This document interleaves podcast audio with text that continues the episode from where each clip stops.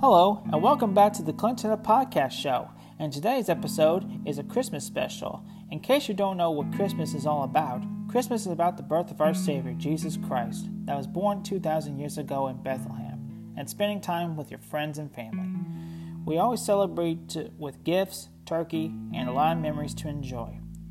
You should always be very thankful for all your friends and family because they care about you for all these years.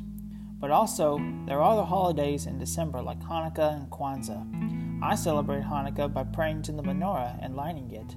Even though I'm not really Jewish though, but I support the faith of Judaism because Jesus Christ was Jewish, and I believe there should be peace with Christianity and Judaism. I don't know much about Kwanzaa, but I believe it is a really great holiday about it because I also need to learn about other cultures about it though. But in times, we celebrate Christmas for who are no longer with us because they're all gone and they passed away, but they also live with us in our spirits. It's just so very difficult for all our family members who all passed away, though, but it won't be the same without them with Christmas. When my grandmother died in 1998 due to melanoma cancer, my mama bought me an angel to put on top of our Christmas tree, and we always put it there every Christmas to remind me that my grandmother is always here with me. Sometimes there are people who can't make it for Christmas.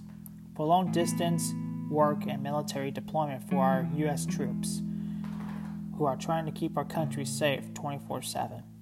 My cousin Jake Day used to be in the National Guard and was deployed in Iraq and one time in Kosovo, and we called him in via satellite phone during our Christmas party. And sometimes people can't get what they want for Christmas, because of hard times and jobs. But they should be grateful for what they got for Christmas. One time I helped out some homeless people and God told me to put help them and I did. I gave $20 for the gas for their van, gave them 5 packs of bananas, 2 boxes of Christmas cookies, and also dozens of bottled water. I just had to help them out, and it made me really feel good in my heart because they're only human and the world ain't a perfect place. And also, people volunteer in the Salvation Army to help out the people who can't really afford Christmas gifts and food. But just remember that Christmas isn't about what you find under a tree. Christmas is all about what you find in your heart. So remember to always be kind to your neighbors, help people out, and spend time with your friends and family, because this is what Christmas is all about.